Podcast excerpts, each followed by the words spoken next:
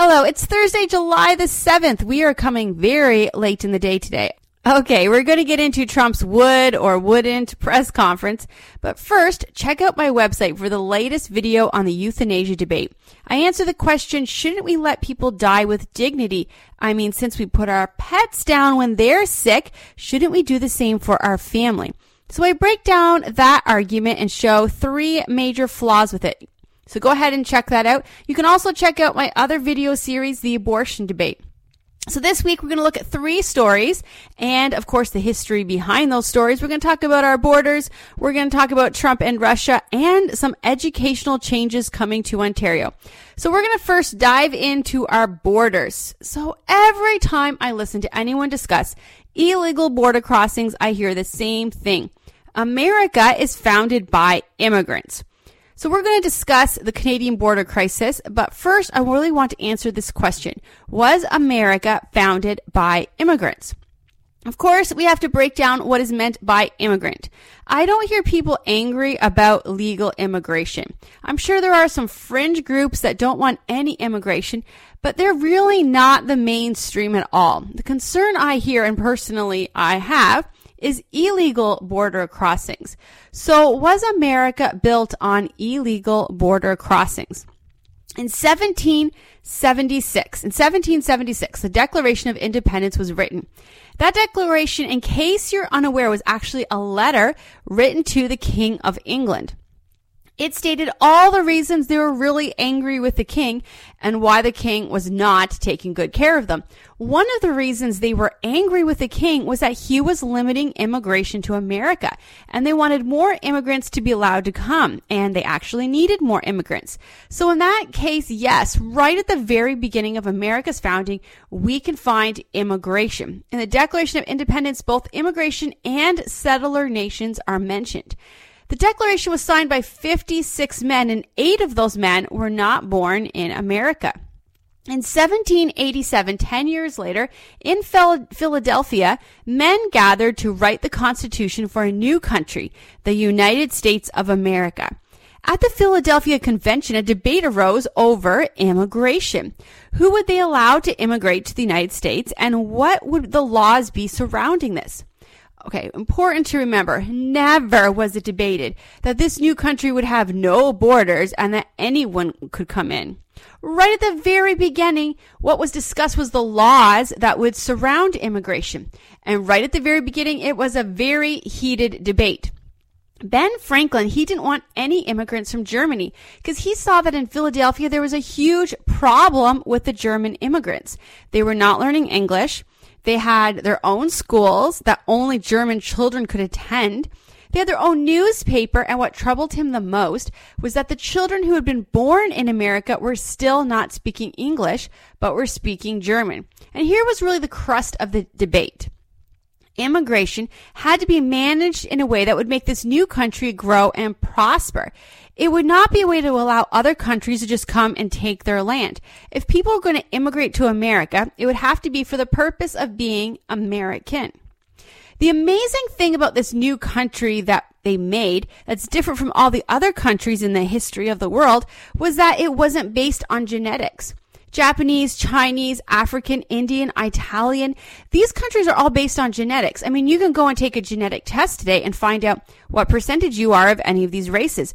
But America was different. It was based on it instead on an ideology, one of freedom. Now, how that would play out and what freedom would look like, that would take many years and a civil war and then some more years after that.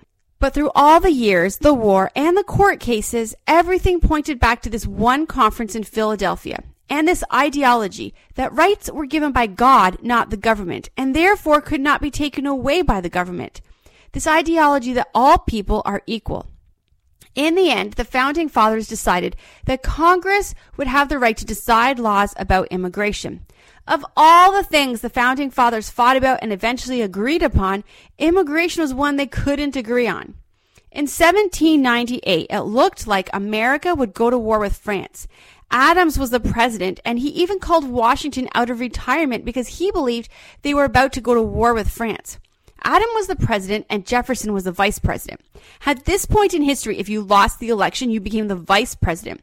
So Adams and Jefferson had run against each other for the job of president. Can you imagine if that happened today? What would the states be like if Trump was president and Hillary was the vice president? Actually, the fight between Adams and Jefferson was really bad, maybe even worse than Trump and Hillary. Adams actually won by just three votes. One of the things the men fought about was immigration. Adam, in his fear of going to war with France, banned any immigrants from France coming to the States. He said the French who were in America already were causing problems. They weren't following the laws. Adam said that, that there was no way of knowing if the French coming in were spies. And if war broke out, who would the French support? The United States or France?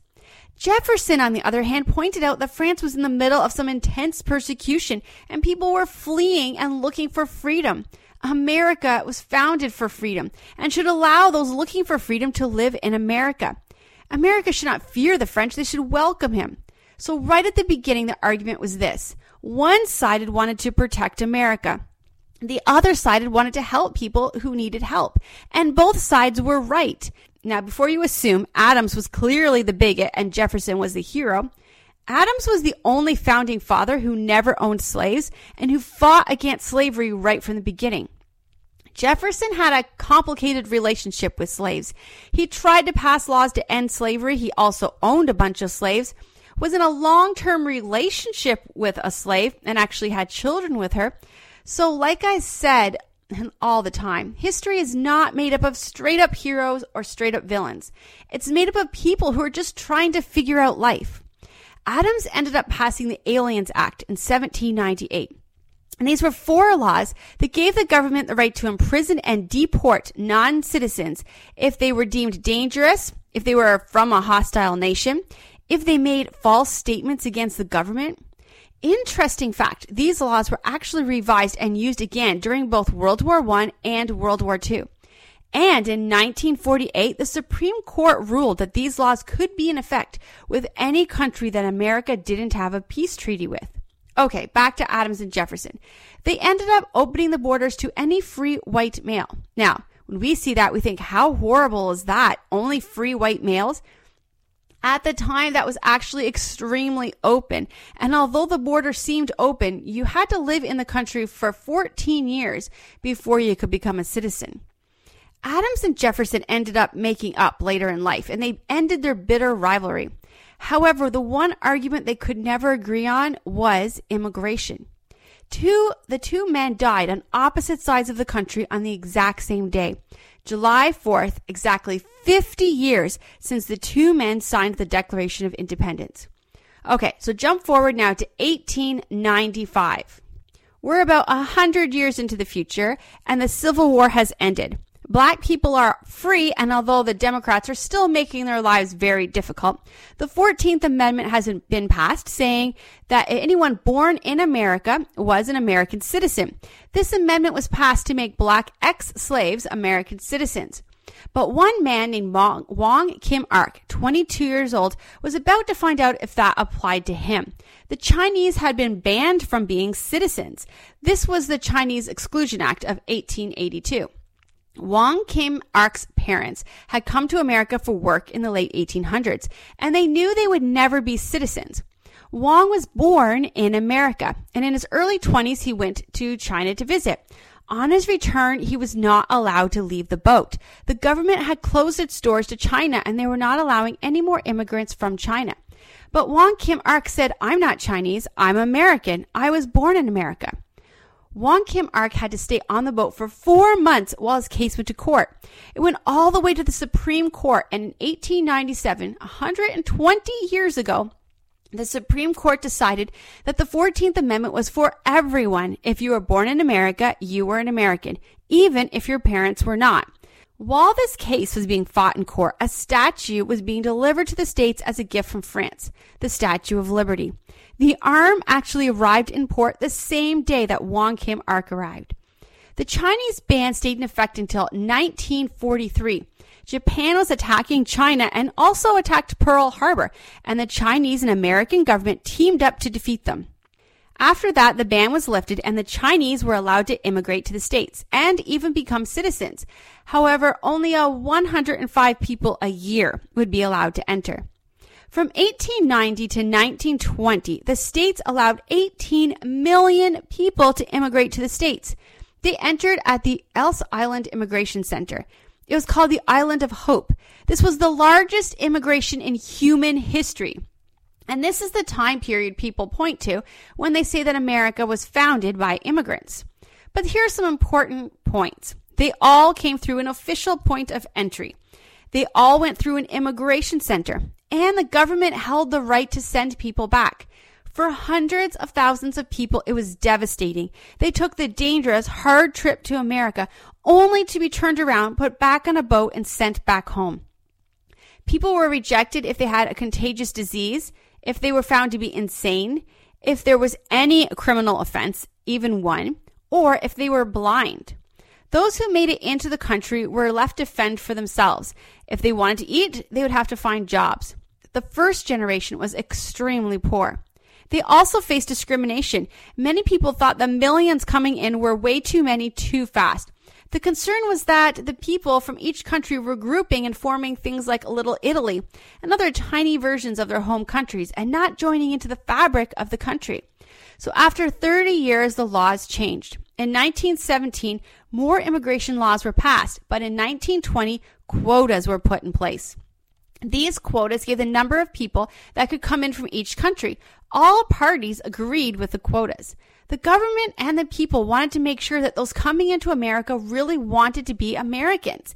They needed to melt into the American melting pot. In the 1950s, immigration changed again, this time adding family relations and your ability to work into the law. And the 1960s, the immigration law was passed. Through Bush and Clinton and Bush Jr. and Obama era, the border with Mexico was addressed as a huge problem. All four of these past presidents talked about the need to end the illegal crossing and force people to cross at the port of entry. Actually, a wall was not first proposed by Trump. Each of the past presidents talked about the need for a wall, and in fact, it was passed by Bush, and that involved two Democrat senators voting for it Hillary Clinton and Barack Obama. So, was America built by immigrants? Yes and no. The argument and the tug of war between two founding principles, protecting the country and giving aid to those in need. That's been part of the American history from the beginning. Americans have fought out what that means. However, never, ever, ever, ever in history have the borders been open to whoever wants to come in. It's always been a law to cross at the port of entry. It's always been the law that the government has the right to decide who comes and who stays out. So what about Canada? Well, we're only 151 years old. We're pretty young. After the War of Independence, Americans kicked out all the people loyal to the king, and they all came to what would eventually become Canada. During the time of slavery, slaves escaped and came to Canada. However, sadly, we did stop many slaves at our borders and send them back. Before the breakout of World War II, a ship full of Jews escaping the Nazis docked in Canada. We sent them all back as well, and they were all killed. That was when Canada decided that if someone comes to Canada and asks for asylum, we would allow them to stay in Canada until we had processed their claim. Also at this time, we decided Canada would not take people who claim asylum if they're coming from the United States. This is called the Safe Third Party Agreement. Since we border on the states and it's really it's the only country we border on, we haven't had the same problems Americans have had until recently. In the late 80s and 90s, I volunteered with a group that worked with refugees. I lived in Newfoundland and at the time we were the province most refugees came through. Boats would dock in our ports to fuel and also planes landed in the Gander airport for fueling. People would get off the planes and the boats and ask for asylum. I was a young teenager at the time. I was actually 12 when I started volunteering. I would spend time with the children while the parents were being helped. I told them stories, and of course, I told them about Jesus. I was able to lead many of these children to Christ, and many parents also became Christians. A few years ago, I met a young lady, and with her, she was with her child, and she was one of the children that I had worked with when I was just 12 years old, and she's now a mother herself and is raising her children to love and serve Jesus Christ. Over the years helping with refugees, I have never, ever met a Canadian who is against immigration or against serving refugees. Why then are conservatives suddenly being labeled as bigots who hate all immigrants? Have conservatives changed or has the term immigrant changed? You see, through both Canadian and American history, one thing has always been clear. The immigration process must be maintained and laws have to be followed. After the Rwanda genocide, Canada was devastated to hear about the horrible trauma the people of Rwanda went through. So we opened our doors to people from Rwanda. What we did, however, was bring both the victims and the murderers to our country. And it took a long time to fix that problem. People who came to Canada thinking they were going to be free were faced with the exact same discrimination and hatred from the exact same people. Literally, the same exact people who hated them were now once again their neighbors. Just a few weeks ago in London, Ontario, a refugee who had been a sex slave for ISIS found herself on the same city bus as her ISIS captive. That is not cool. Canadians want to welcome with open arms, but not with open borders. We want those fleeing persecution to have a safe place to live and raise their families. We don't want the persecutors to come in as well. So in Quebec, we have a road called Roxham Road, and it's been flooded with hundreds of people a day. We have over 30,000 people so far who have illegally crossed our border. Quebec ran out of room, so now the government is putting them on buses and sending them to Toronto. Toronto ran out of room, but they're still coming. Yesterday, Trudeau invented a new cabinet position. One, now we have a minister just to deal with the problems we have with these illegal crossings. So why should we be concerned about this? Well, look, a lot of these crossings are coming from Nigeria. They're getting on planes, flying to the States, taking a bus to Roxham Road, walking across a small field, passing a sign that says, this is not a port of entry, do not enter, being greeted by police who are supposed to arrest them, but once they say, I'm claiming asylum, they're set free to live in Canada with health care and free schooling and free housing. All things, by the way, that those coming to Canada legally do not receive.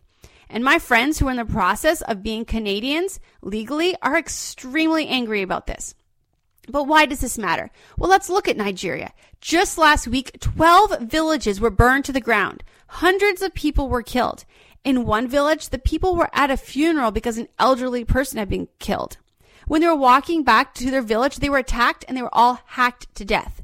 Men, women, and children. Why is this happening? Well, there is a drive to make Nigeria a Muslim country, and the villages that are Christian are being attacked and destroyed. Hundreds are dead. But really the number is unknown because the dead are burned, so there's no way to know who is dead and who fled and who's living in the woods or who's been taken as slaves.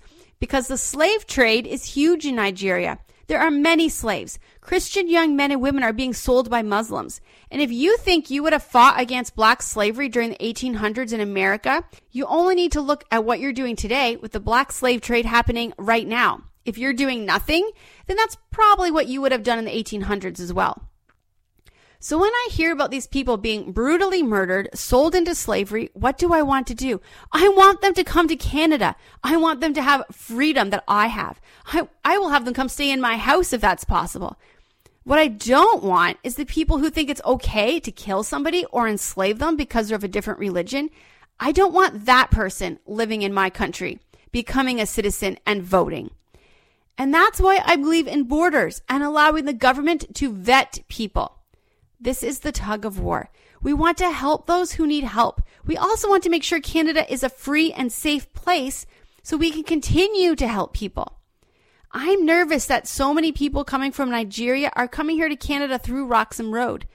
Nigeria has many people who need help, and I want to help them.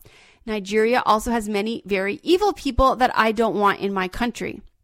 I would like my government to make sure that our country is safe and maybe keep slave traders out of the country, just as a starting point. That doesn't make me bigoted and that doesn't make me racist. All right. So our second big news story of the week, I actually find kind of annoying and also a little funny. All right, so Trump said he didn't see why Russia would be involved in the hacking of the election. Then he said he wouldn't. I mean, I don't see why Russia wouldn't be involved in hacking elections. So either they would be or they wouldn't be. One of those two things. It was Russia or maybe somebody else. But whatever it was, it definitely wasn't me. It wasn't Trump. Basically, that sums up the week. Okay. The media is saying this is Pearl Harbor or 9 11 all over again. You know, when thousands of Americans died, it's just like that. I even heard one journalist say that it's like Crystal Night. And if you don't know what that is, that's the night Hitler rounded up all the Jews. So, yeah, it's just like that. On the plus side, the Democrats, who've always been pro Russia and pro communists, they've suddenly seen the light of day and they've realized Russia is actually bad. And maybe they'll even start figuring out communism is bad and stop trying to push it down the throats of Americans. But probably not, since they're still leaning pretty heavily in the direction of socialism. But we can always hope. If Trump turns the Democrats into an anti Russia party and an anti communist party, that just might be his biggest accomplishment. All right. So, a very short history story that has nothing to do with what happened last night, but maybe we'll put it into a little perspective. In 1989, H.W. Bush was the president of the United States. Communism was about to fall. Bush, as a president, believed strongly in personal relationship as a way to work in the world. He did not believe in public statements as a way to make things happen. It was the year that the Chinese stood up against communism. June 4th, the communists came in with tanks and drove into the square, fired into the crowd, and drove over the protesters. It was a bloodbath. In that same year, the Berlin Wall fell. It was one night as the East and the West Germany people stood on top of the wall and danced together, and the world began to rejoice. Communism was dead. It was a party, a world party. I mean, I remember as a child watching documentaries about the horrors of the wall, and I remember watching in my parents' bedroom watching the dancing on the wall in the news. We didn't watch TV as a family except for news, and this was a huge night. But for H.W. Bush, the night was not a party. It was a bomb that needed to be disarmed. Either communism was about to fall, or we were about to have a disaster like the Chinese disaster. Global leaders were calling Bush and sending telegrams. The world was actually on the edge of war, and the world was celebrating, not knowing how close they were to a worldwide disaster. The media were at the door. They needed to hear from the president. Senators were already making statements. The Cold War was won. America had defeated communism. But the war was not done, and Bush knew this. But he also knew he had to make a public statement. He also knew the communist governments were watching. If he said anything that embarrassed them, or anything that made them look like they had lost a war, those dancing on the wall would be dead, and the war would break out. So Bush talked for 30 minutes. He was as boring as possible. He basically said nothing. A reporter named Leslie said, uh, Mr. President, you don't seem very elated. You don't seem very emotional. Well, I guess I'm just not a very emotional guy. I'm not bubbling over. It's kind of late in the day for that. The American people were outraged. How could their president not care? I mean, communism had just ended. The Cold War was won. But he did care. Once the cameras were out of his office, he was working like crazy, talking to world leaders, making sure everyone stayed calm. And the wall did come down, and the Cold War did end. And communism, although there is still communism, communism in the world, it did basically end being powerful. And a president stopped a world war and a massacre all behind the scenes while appearing to the media to just be bored by the whole thing. What does that have to do with Trump and Russia? Well, what exactly has Trump done with Russia? He gave weapons to the Ukraine so they could defend themselves against Russia. He put heavy sanctions on Russia. He's trying to build up NATO and make the members of NATO put more money into their defense. Russia doesn't want that. He's trying to stop Germany from taking oil from Russia. He's put American troops in the Balkans and he's lifted the ban on selling oil, which has almost destroyed the Russian economy. His presidency has not been great for Russia. So Russian and American diplomats met over many times over the last few months preparing for this meeting with Trump and Putin. Then last week, the two met for two hours. Then they had a press conference. Journalists from all over the world were at this press conference. Who in their right mind thinks that press conference would be an appropriate time for the President of the United States to bash Putin?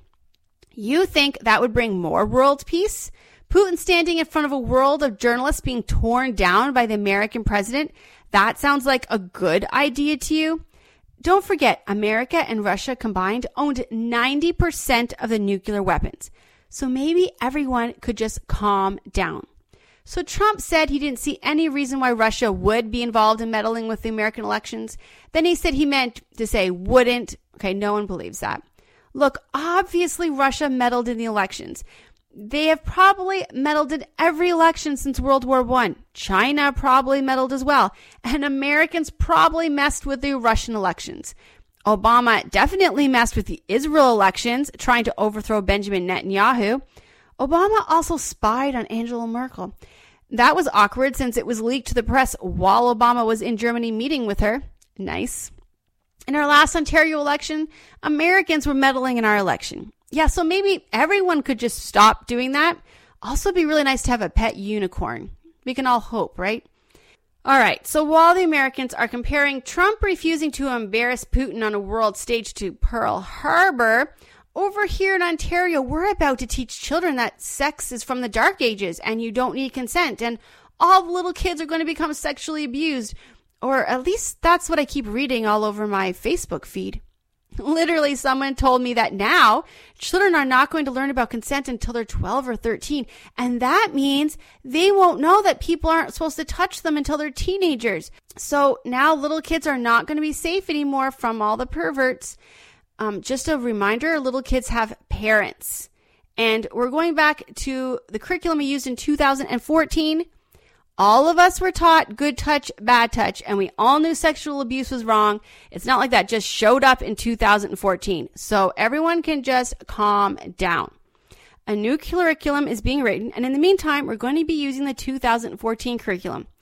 Yes, the new sex ed is gone, and yes, I'm happy about that for two reasons. One, it was too much information at a young age. And two, parents were not part of the process. So if you parents were asked about the sex ed, it was a very vague questionnaire and it went to one family per school district. So no, parents were not involved and parents were outraged by it. So the anti-sex ed group is actually really diverse. There's black parents, white parents, Chinese parents. They all hate this sex ed.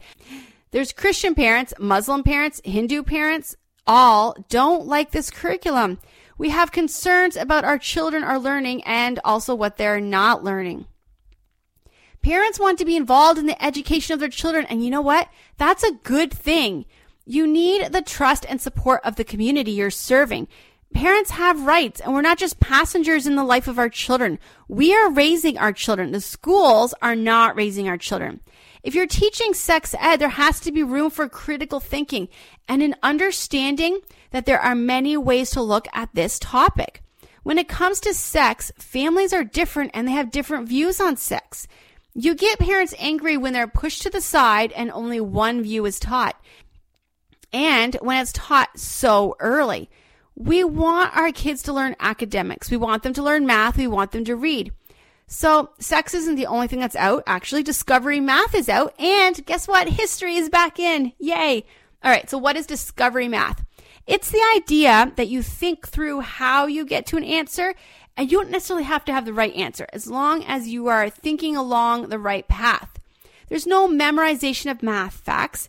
It's all thinking through a concept. For an example, seven times seven, you could put out seven plus seven plus seven all the way up, or you could draw little boxes instead of just memorizing seven times seven, memorizing your seven times tables. History is the same way. You don't memorize any names or dates. It's just an overall idea that you learn. And the overall idea is that Canada is a bad country. We all deserve to be punished. If you're white, you're probably part of the problem. And if you're not white, you're a victim of this horrible country called Canada. So that basically sums up Canadian history that's being taught. I guarantee if you went into a classroom and asked a student or even a teacher to name three prime ministers, probably couldn't do it. As you know, I love history. I actually make my kids list the prime ministers of Canada before they get any ice cream treats. My kids can also earn extra internet time by doing geography. And by geography, I don't mean environmental propaganda. I mean like they can show me countries on the map. Our brains need to memorize we have to look at cognitive load. And that means we have limited space in our working memory. So we have to store things in our long term memory. We can only deal with so much stuff at a time. So we have to be able to draw things out of our long-term memory. And we put things in our long-term memory with practice and repetition. So we need to go back to saying our times tables every day, listing our prime ministers, singing funny songs that involve important dates. Manitoba made this change. Parents had to fight for this teaching to be put back in the school, and it's already been implemented and they're already seeing improvement. Alberta is doing this as well. Both provinces, though, they had massive parent pushback in order to get that to happen. So, Ontario, let's keep fighting. So this week, well, we looked at borders, the serious concerns we could have with that. Um, but the left has created a picture that all the Canadians are concerned with open borders are bigoted and racist. Trump isn't saying publicly the things he believes. His actions show he understands Russia is a serious threat probably more serious than we know, but he's being diplomatic, which is kind of surprising for Trump. Yesterday I went for a long walk and I was listening to the Bible as I walked. I kind of find leaving the house and walking is the best way to really get away with God. I have to actually get away. So as I was going through the story of Job, something struck me. For those of you, for those of you who don't know the story of Job, he loses everything. So he's extremely rich and well respected, and then he loses all his money, his kids all die, he gets sick, and everyone assumes he's sinned. His wife even tells him to just curse God and die. In church, we tend to be really tough on his wife and kind of throw his wife under the bus. I mean, who needs a wife like that, right? But this week, God showed me something. Both Lot and his wife lost everything. In that time period, your wealth and respect was tied to your husband. When he lost his wealth and was looked down by his community, she also lost everything. When his kids died, that was her babies that died. And then Lot got sick, so she had to care for him.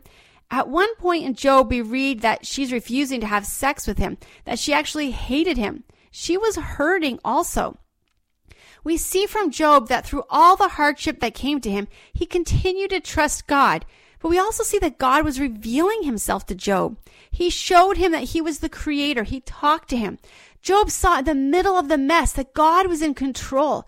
Job even calls God both his accuser and his redeemer.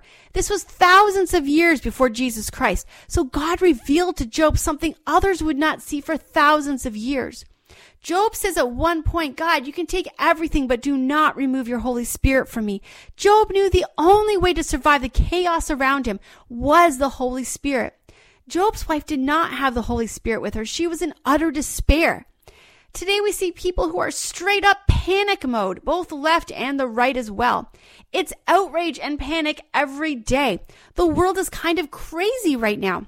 The chance of Canada being a country that's free when my grandchildren are raising babies, that's pretty low.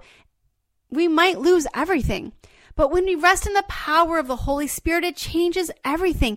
We can know that God is in control even when things look out of control. We can know that our Redeemer lives. The amazing thing about the book of Job is that everything is given back to Job with a double blessing. And that means everything was given back to his wife with a double blessing as well. What can I learn from this? The world is the world is a disaster. Everyone is running around like chicken little. The sun is falling. We're all going to die. It's literally Hitler or Russia. Scream, scream, yell, yell. Those of us who have the Holy Spirit should be able to stay calm. God is in control, even when it seems there is nothing to be in control of. And above all, we can trust Him. If you're listening to this and you're thinking, I don't have that peace, but I wish I did, Here's the great news. The Holy Spirit is God's gift that he gives freely. The price for this gift was paid for by Jesus Christ. When you turn to Jesus Christ and believe that he is who he says he is and he can do what he says he can do, when you turn to Jesus Christ and believe that he is God, and he alone can rescue you from your problem of sin. When you tell Jesus you are sorry for your sin and ask him to forgive you, he will. Admit you're a sinner. Believe that Jesus is God and he alone can save you and call out to him. The Bible says, believe on the Lord Jesus Christ and you will be saved. Believe on the Lord Jesus Christ and you will be saved. I'm Laura Lee Siemens. I'll see you next week. In the meantime, check out my website for more videos and past podcasts at lauraleesiemens.com.